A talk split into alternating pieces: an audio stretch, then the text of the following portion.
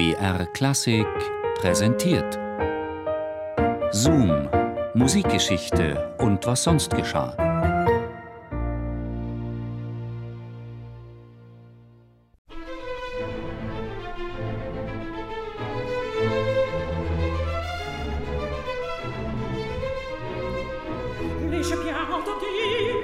Nur weniges bewegt uns so sehr wie die theatralische Überblendung von Fiktion und Wirklichkeit.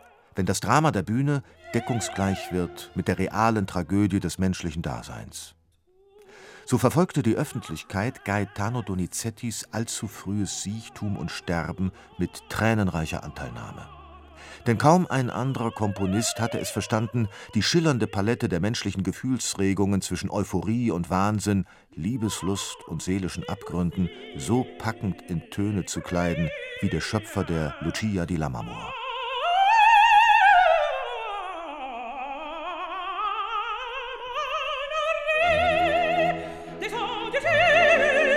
Das Publikum erlebte Donizettis Belcanto-Melodramen wie einen Mahlstrom der Emotionen.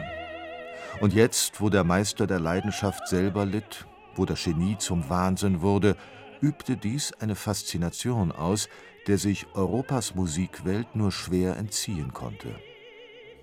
Die Krankheitssymptome zeigten sich unmissverständlich im Jahr 1843. Da hatte Donizetti soeben sein letztes großes Meisterwerk Don Pasquale vollendet.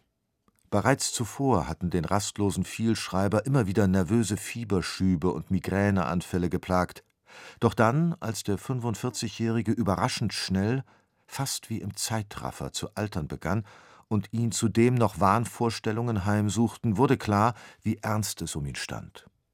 Donizettis Persönlichkeit begann sich zu verändern, seine Verwirrtheit, sein völliger Verlust an Selbstkontrolle wurden offensichtlich.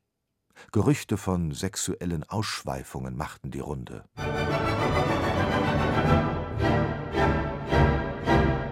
unheilbare Demenz infolge einer doppelten Affektion des zerebrospinalen Nervensystems. Kurz und bündig Syphilis würde die Diagnose der heutigen Medizin lauten. Donizettis körperlicher und geistiger Verfall ließ seinen Angehörigen keine Wahl. Zu Jahresbeginn 1846 lieferten sie ihn in eine psychiatrische Anstalt in der Nähe von Paris ein die letzten Monate seines Lebens verbrachte der berühmte Komponist in seinem Geburtsort Bergamo, wo der geistig Umnachtete im Palazzo der Adelsfamilie Basoni eine pflegerische Zuflucht fand.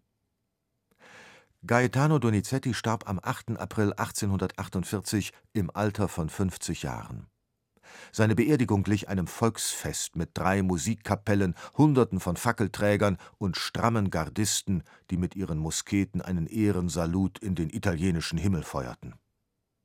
Was die Trauergemeinde nicht wusste: Im Sarg lag eine kopflose Leiche.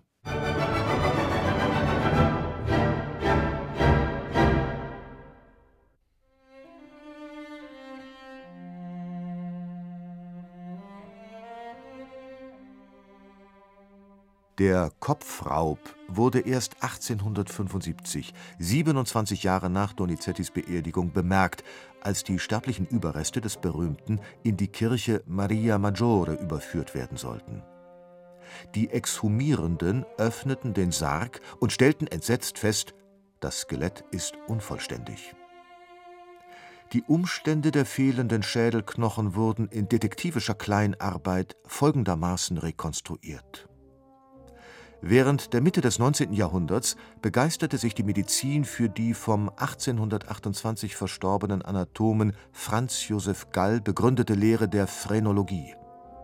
Diese, vom griechischen Wort phrenos für Geist abgeleitete Disziplin, erhob den Anspruch, menschliche Charaktereigenschaften Hirnarealen zuordnen zu können. Gibt die Physiognomie Auskunft über kriminelle Energie man denke an die sprichwörtliche Verbrechervisage, stecken Genialität und Begabung in Hirnwindung und Schädelform? Dr. Frankenstein lässt grüßen.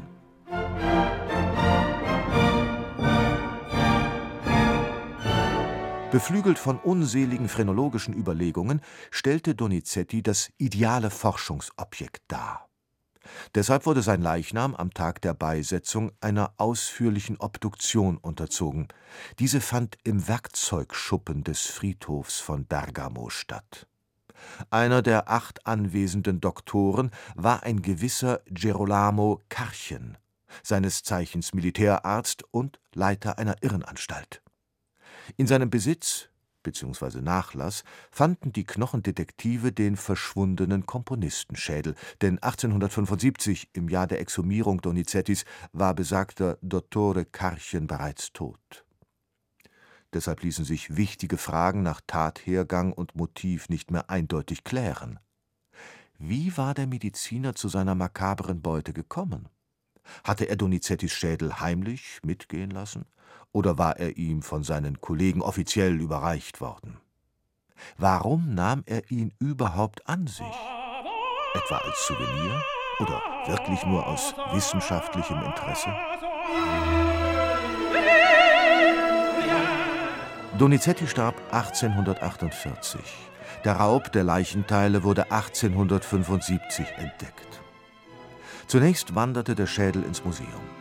Erst im Jahr 1951 fand der komplette Komponist seine letzte Ruhe, als in einer Feierstunde das Grab in der Kirche Maria Maggiore geöffnet wurde, um Donizettis Skelett zu vervollständigen